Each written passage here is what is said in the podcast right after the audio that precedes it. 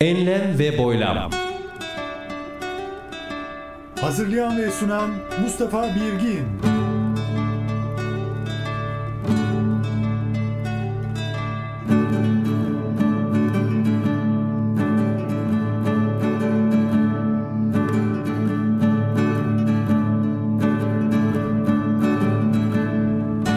Envai çeşit müzik ve içerik.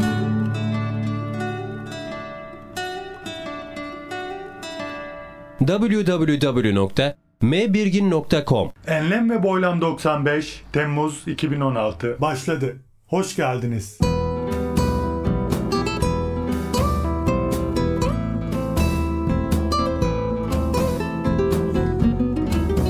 Konuklarımız ve biz. Merhaba değerli dinleyenler. Yine yeniden bir konuklarımız ve biz köşemizden sevgiler, saygılar. Efendim bugün neredeyiz? Hatay'dayız. Antakya'da benim memleketimde ve bir konuğumuz var. Konuğumuz kim? Yıllar evvel yaklaşık bir 10 sene oluyor galiba. 10 sene evvel internet üzerinden tanıştığımız aslında ama dolaylı yoldan akraba olduğumuz belki de Mehmet Aslan Bey ile birlikteyiz. Mehmet o zamanlar lise yıllarında mıydı? Üniversite. Üniversite dönemindeydi. Sanki öncesi gibiydi diye hatırlıyorum ben ama hani üniversiteye hazırlık belki Evet bir tabii o zamanlar üniversite hazırlık aşamasındaydı. O zamanlar e, öyle bilgisayara merakı vardı. Bilgisayar, teknoloji, şu bu konuları üzerinde muhabbetler ediyorduk. Daha sonra Mehmet değişik alanlarla ilgilendi. Arayışa girdi sanki bir dönem. En son fotoğraf dünyasına iyi bir dalış yaptı. Hobi olsa da fotoğrafçılık sektöründe epey bir yol aldı. Şimdilerde nerede fotoğraf yarışması açılırsa Mehmet Aslan orada boy gösteriyor ve ödülleri toplayıp geliyor. Mehmet Aslan hoş geldin. Merhabalar abicim. Nasılsın? Ne Ee, yapıyorsun? En son hangi ödülü aldın? Nereden aldın? Anlat Te- bakalım. teşekkür ederim. Ee, seni gördüm daha iyi oldum. Uzun zaman oldu görüşmeyeli. Aha, Oluyor evet. Yani- en son 2012'de evet e, değerli dinleyenler Mehmet Aslan'ın bende e, beni çektiği bazı fotoğraflar var. Mehmet Aslan ünlendikten sonra yayınlamak için saklamıştım ve işte galiba o dönem şu bu dönem aa, Mehmet Aslan artık her yerden ödül topladığına göre onları siteye yerleştirme vaktidir diyorum. Yani öncelikle o fotoğraflar bir tek sende var. Yani tekrardan kopyasını bana verirsen çok memnun olurum. Ee, Mustafa abi benim yani gerçekten çok saygı duyduğum bir insansın. Eskiden Eyvallah, beri, eskiden bu yana. Çok- Zamanında bilgisayarla dediğin gibi ilgilenmeye başlayınca bir yerde web tasarım benim dikkatimi çekti ve onun eğitimini almaya başladım. Fotoğrafçılık Fotoğrafçılıktan önce. önce, Önce, aynen O öyle. zamanlar fotoğrafçılık yoktu daha değil mi? Fotoğrafçılık hiç yoktu. E, Web tasarım eğitimi almadı, almaya başladım. Web tasarım eğitimi alırken de size Photoshop da öğretiliyor. Daha böyle Photoshop daha bir ilgimi çekmeye başladı. Web tasarım bıraktım, Photoshop'a yöneldim. Yani biraz daha böyle ruhuma dokundu galiba. Çok zaten sürmeden de Photoshop beni fotoğrafa itti. Yavaş yavaş böyle başlangıç. foto kelimesi E, İşte artık herhalde içindeki uğraştığım verilerden dolayı görsellik. Görsellikten dolayı aynen öyle. 2006 idi. Analog dönemini hiç bilmem. Ne dönemi? Anı- bundan önceki filmli makineler zamanı analog dönemini çok bilmem. Hep dijitalle Hep başladın. devam. dijitalle başladım aynen öyle. O zamanlarda artık eski nesil fotoğrafçılar da herhalde artık dijital döneme geçme vakitleriymiş. Aynı zamanda beraber başladık diyebiliriz. Ondan sonra artık kendimi geliştirme arayışlarının içine girdim. İşte kompakt makinelerle başladım. Ee, yeni yeni hocalarla, üstadlarla tanışmaya başladım. Ee, artık oraya bir bütçe ayırmaya başladın. Yani iyi bir bütçe ayırdım o zaman e, kendi durumuma göre. E, ama gözünüze gelmiyor. Seviyorsunuz bu işi. e, Zevk alıyorsunuz. Güzel oluyordu. E, gel zaman git zaman artık kendime bir kılavuz edindim. Benim bir fotoğraf üstadım var. Buradan da çok selam söylüyorum Mete Özbek Ankara'dan. Mete abim benim tek üstadımdır. Fotoğraf üstadım. Benim fotoğrafa gelişmeme, geliştirmeme yardımcı olan fotoğrafı işleme, okuma ya da işte kadraj bilgimi, her şeyimi temel eğitim almadan bütün her şeyi sağ olsun benim çok cerememi çekti. Bu 2006 yılından sonra diğer uğraşlarını biraz daha geri plana mı çektin? Tamamen mi bıraktın mesela web sitesi Photoshop devam etti mi yoksa hani Dijital makinenin vazgeçilmez Hmm. e, aydınlık odasıdır. Eskiden nasıl filmli makinelerde fotoğrafı çektikten sonra karanlık oda olmadan o fotoğraf nasıl ortaya çıkmıyorsa şu anda da dijital makinenin aydınlık odası Photoshop var. Hmm. Yani Photoshopsuz fotoğrafçılık bir, bir eksikliktir. öyle Ya mi? bir yerde tabii. Bazen çünkü şey görüyoruz hani bu Photoshop'suz diye özellikle hani dokunulmamış orijinal diye adamlar hani o ekstra bir özellik gibi sunuluyor. Siz sanki dersini söylediniz. Şöyle ki şimdi eğer bir muhabir değilseniz Hmm. e, ya da bir savaş fotoğrafçısı değilseniz yani oradaki çektiğiniz fotoğraflar tamamen yani hiçbir kadraj bilgisi ya da hiçbir simetriye, renk doygunluğa dikkat etmeden anı yakalama fotoğrafıdır. Fotoğrafçılığın aslında en güzel kısmıdır. An fotoğraflarıdır. Onlarda hiçbir şeye dikkat edilmez ama e, kurgusal ya da sanatsal fotoğraflarda yani farz edin ki bir evin içine giriyorsunuz. Kadraja giren herhangi bir eşya varsa onu kaldırıyorsunuz. İşte oradaki yaşlı amca, yaşlı teyze kim varsa onları konumlandırıyorsunuz. Işığı ona göre ayarlıyorsunuz. Her şeyi yapıyorsunuz. Aslında bu da bir doğal Photoshop'tur bir nevi yani. Çünkü elinizle onları yapıyorsunuz bilgisayarla değil.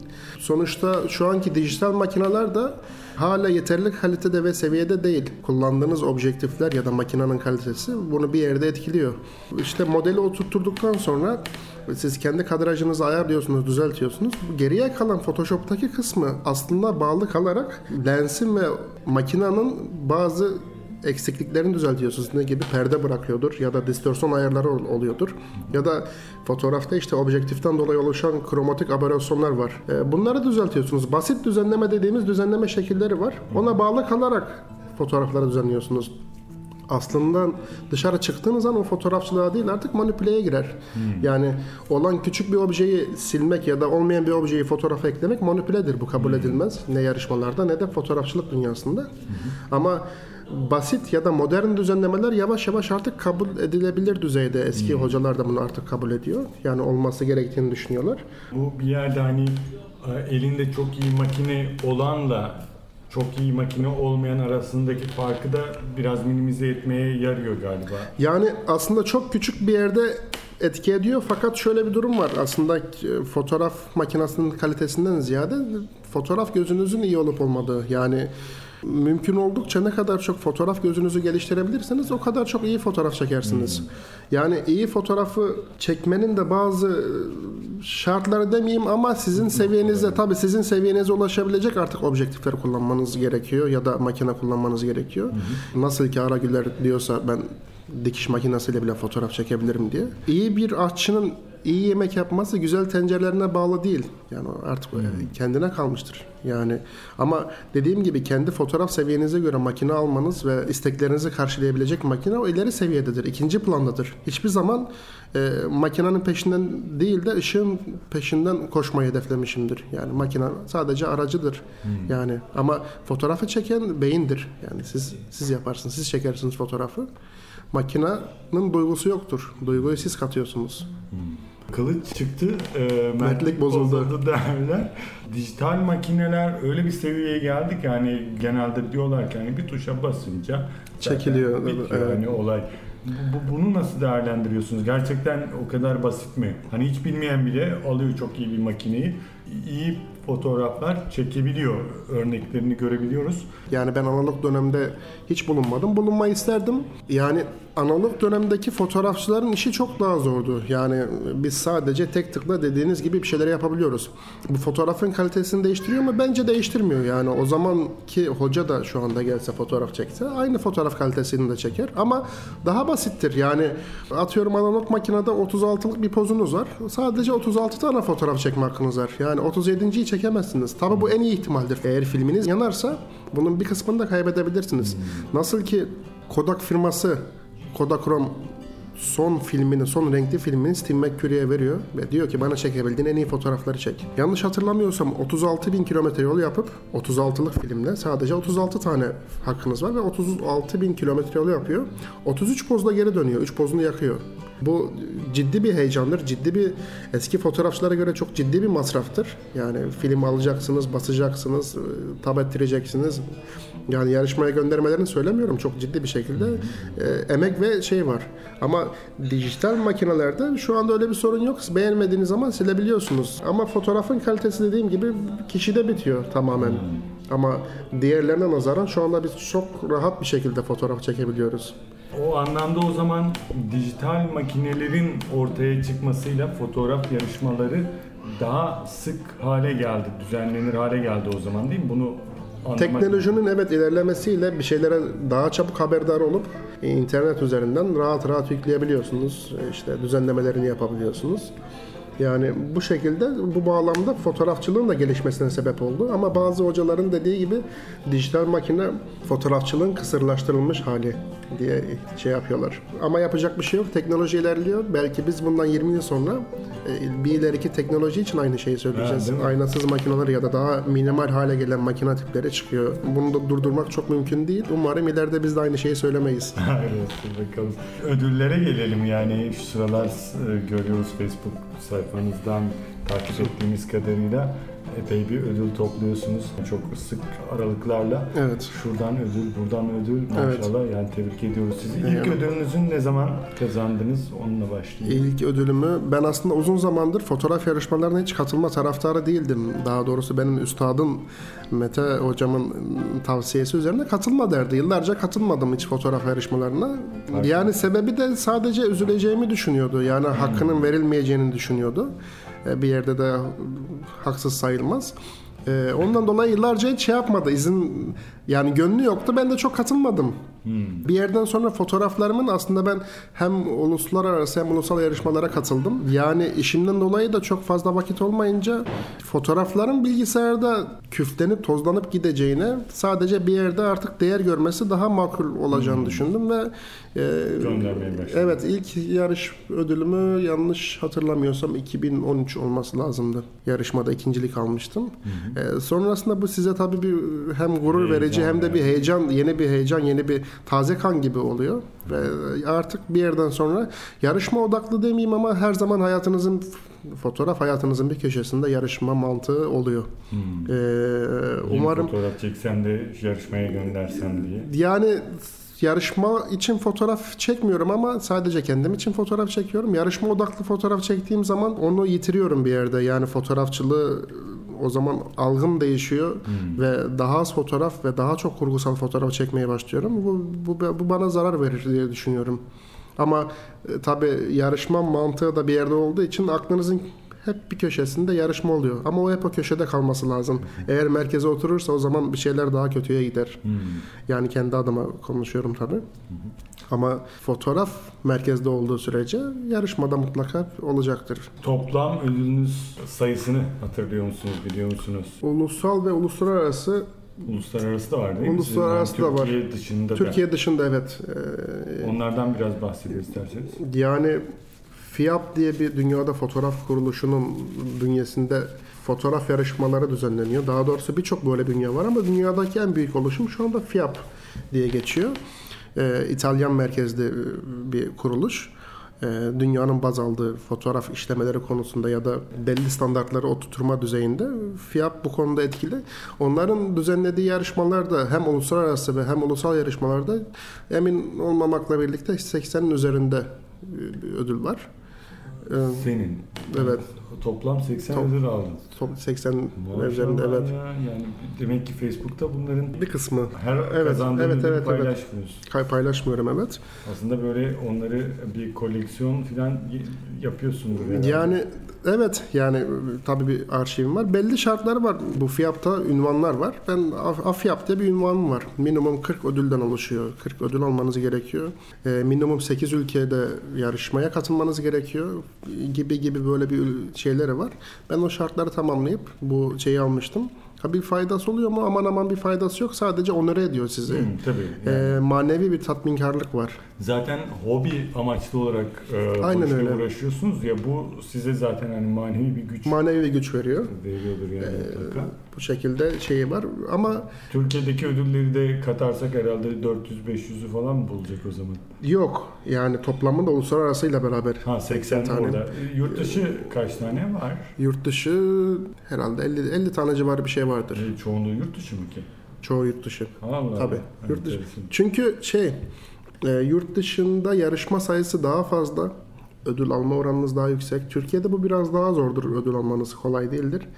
Yani daha sistem tam oturmamış diye düşünüyorum ben Türkiye'de fotoğrafik olarak. Yani biraz daha zaman gerekiyor bazı şeyler için. E, dediğim gibi çok hırs da yapmadığım için sadece şey hobi düzeyinde devam ediyor sadece. Eyvallah.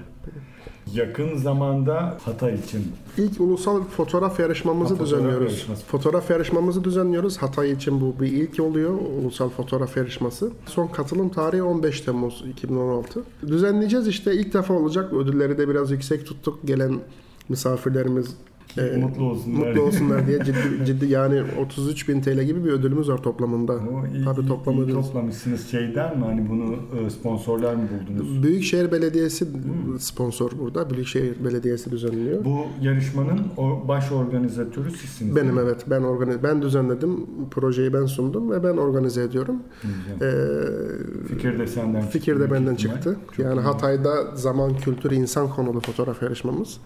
Yani Hatay için bence iyi bir şey olacak. Tabii ki. Hataylılar da burada onur ödüyoruz tabii. Yani ödüllerin iki tanesi e, sadece. Hataylılara özel. Hatay'da ikamet etmeleri aslında Hataylılara değil de Hatay'da ikamet eden herkes için. Hmm. Yani bu ödül onlar için özel olarak ayırdık. İlk defa yaptığımız için. İnşallah devamı da gelir diyelim. Hayır olsun inşallah umduğunuzu bulursunuz. İnşallah. Yani katılım nasıl şu ana kadar? Katılımı fena değil, güzel. iyi, Ee, iyi, iyi bir katılım var. Evet. Çok Ö- iyi. ödül yüksek olunca e, gönderen de çok oluyor. Bir de sosyal medyada filan böyle Tabii kolay sosyal medyada kolay duyurulma. evet. Bu bunlara siz katılmıyorsunuz. Ben tabii ben ve akrabalarım Mustafa abi sana da diyeyim. yani ben ve birinci derece akrabalarım katılamaz. Hı hı. Katılamaz. Sadece senle mi e, sınırlı? Hani Jürilerin birinci derece akrabaları ve kendisi katılamıyor. bu normal diğer fo- katıldığınız fotoğraf yarışmaları için de geçerli değil mi? Tabii bütün genelde bütün fotoğraf Standart. yarışmaları için yakını katılamıyor fotoğraf yarışmasına. Şike olmasına karşın bir küçük bir önlem. Toplam katılım oranı nasıl oluyor? Kaç umuyorsunuz ve ne, düzeyde şu anda? Şu anki düzeyin aslında pazartesi günü bakacağım ne Ha, düzeyde olduğunu. Tabii internet üzerinden katılım sayısı.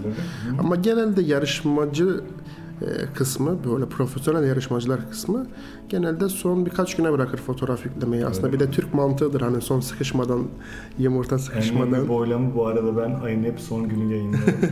Dinleyenler. Türk mantığı mıdır.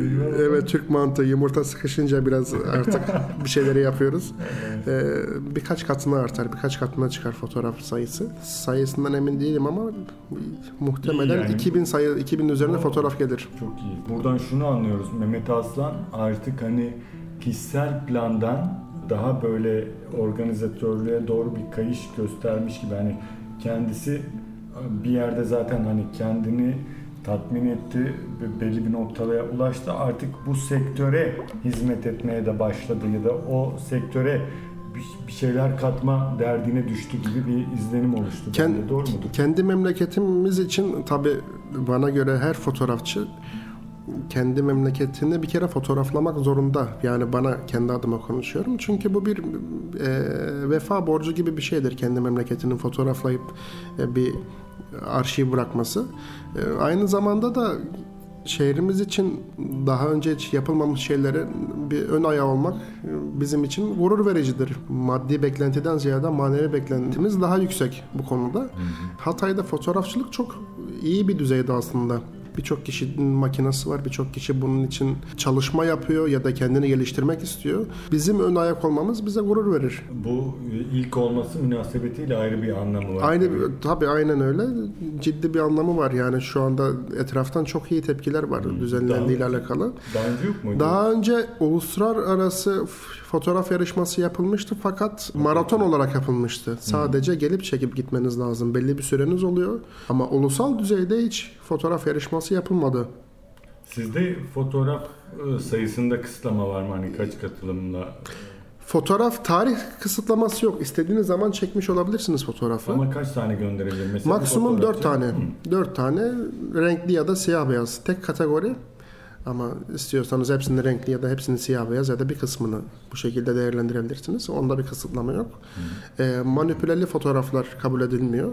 Aksi bir durumunda zaten fotoğrafın negatifi isteniyor. RAW dediğimiz fotoğraf uzantısı. Dijital makinelerin yani eski filmli makinelerin negatifi varsa Onun hükmünde. Dijital fotoğraf makinelerinde de bunun dijital hali. Dijital negatif diyoruz biz buna. Dokunulmamış, müdahale edilmemiş. Fotoğraf makinesinde müdahale edemeyeceği bir fotoğraf tipidir. Tabi bu şikayet ya da işte farklı bir durumda bu istenir, bakılır. Normalde fotoğrafı işte işledikten sonra JPEG formatında gönderiyorsunuz. Oradaki de işte basit düzenlemeler dışında gene farklı düzenlemeler kabul edilmez. Panoramikti ya da HDR fotoğraflardı. Bunların hiçbiri kabul edilmiyor. Değerli dinleyenler, fotoğrafçılık hobisi üzerine Mehmet Aslan'ı konuk ediyoruz. Belki daha sonraki yıllarda Mehmet Aslan'ı başka yönleriyle de o zaman çok daha ünlü bir hale gelmiş olur.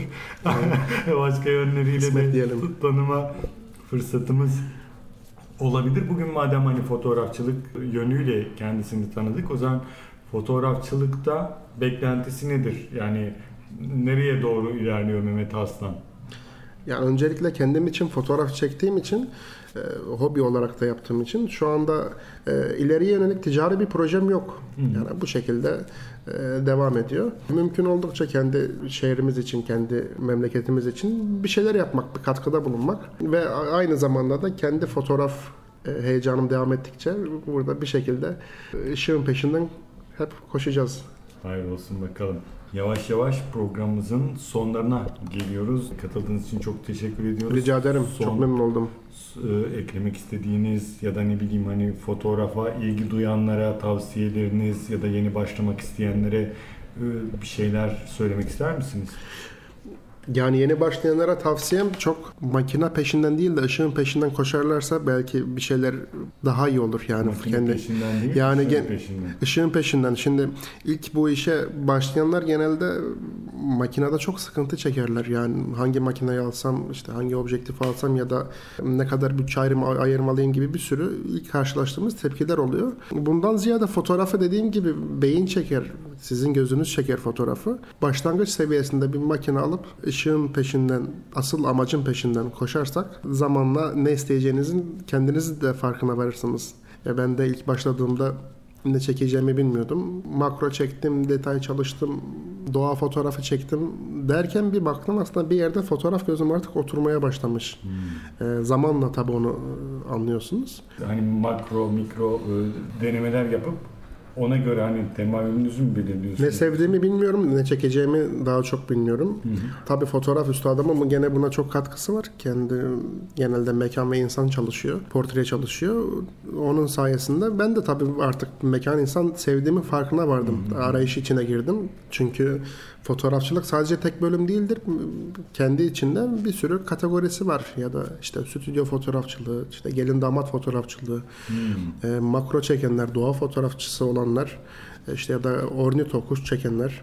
Yani bunlar hep ayrı ayrı kategori. E, ekipman düzerken de tabii buna göre düzüyorsunuz. Ne çekeceğinizi bildiğiniz için. Yeni başlayıp ne çekeceğini bilmeyen arkadaşlarım için giriş seviyesi bir fotoğraf makinesi alıp ileride kendinizin de farkına varacağınız bir bölüm olacaktır. Ona göre artık ileride e, makine değişimine ya da objektif değişimine bu şekilde gidip artık hangi konumda Çıtayı bırakmak istiyorlar. Çıtayı yükseltebiliyorsunuz evet. Aynen öyle. Eyvallah.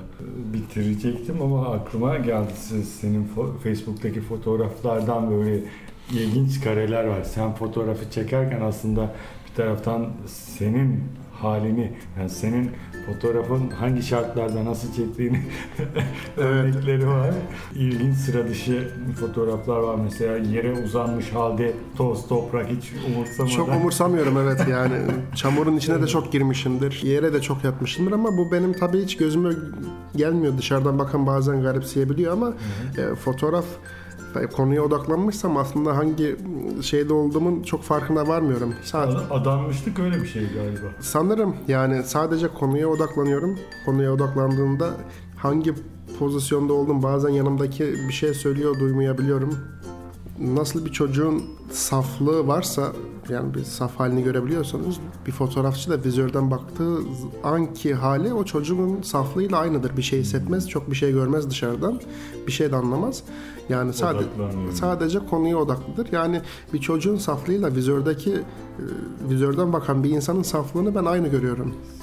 Bazen yüksek ağaçlar oluyor. Onlara nasıl tırmanıyorsun Mehmet? Normalde tırman deseniz tırmanamam. Normalde yürümeyi de seven çok yürümeyi de çok sevmem ama işte fotoğraf olunca dediğim gibi gözünüze gelmiyor. Anladım. Yani e, hani bir söz vardır ya e, annenin babanın yaptıramadığı şeyi arkadaşlar yaptırır. Arkadaşların yaptıramadığı şeyi bence fotoğraf yaptırır. Hani bir çamura girme, Tutkular yani. tutkular yaptırır evet. Yani çamura yatmadır, ağaca çıkmadır. Sadece konuya odaklanıyorsunuz. Yani o, o heyecan hiç bitmesin. Umarız. Şey diyeyim, aklına gelirse tabii gelir mi?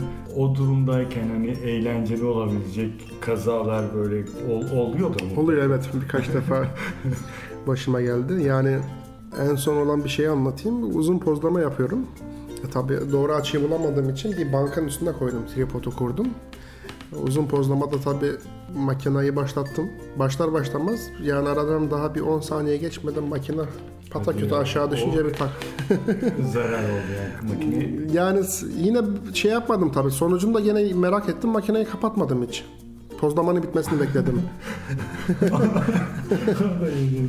Dedim düştü artık bir kere ne yapayım.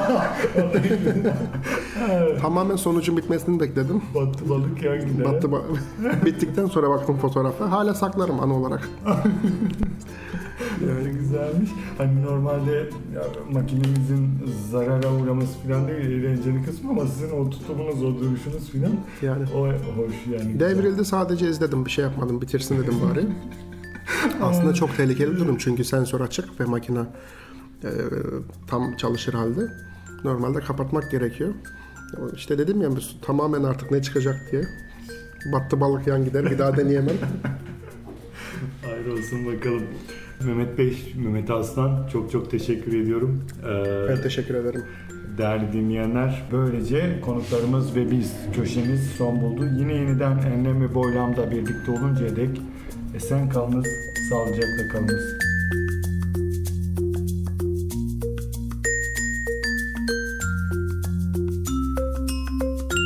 www.mbirgin.com Enlem ve Boylam 95 Temmuz 2016 bitti. Esen kalınız. Enlem ve boylam. Hazırlayan ve sunan Mustafa Birgin.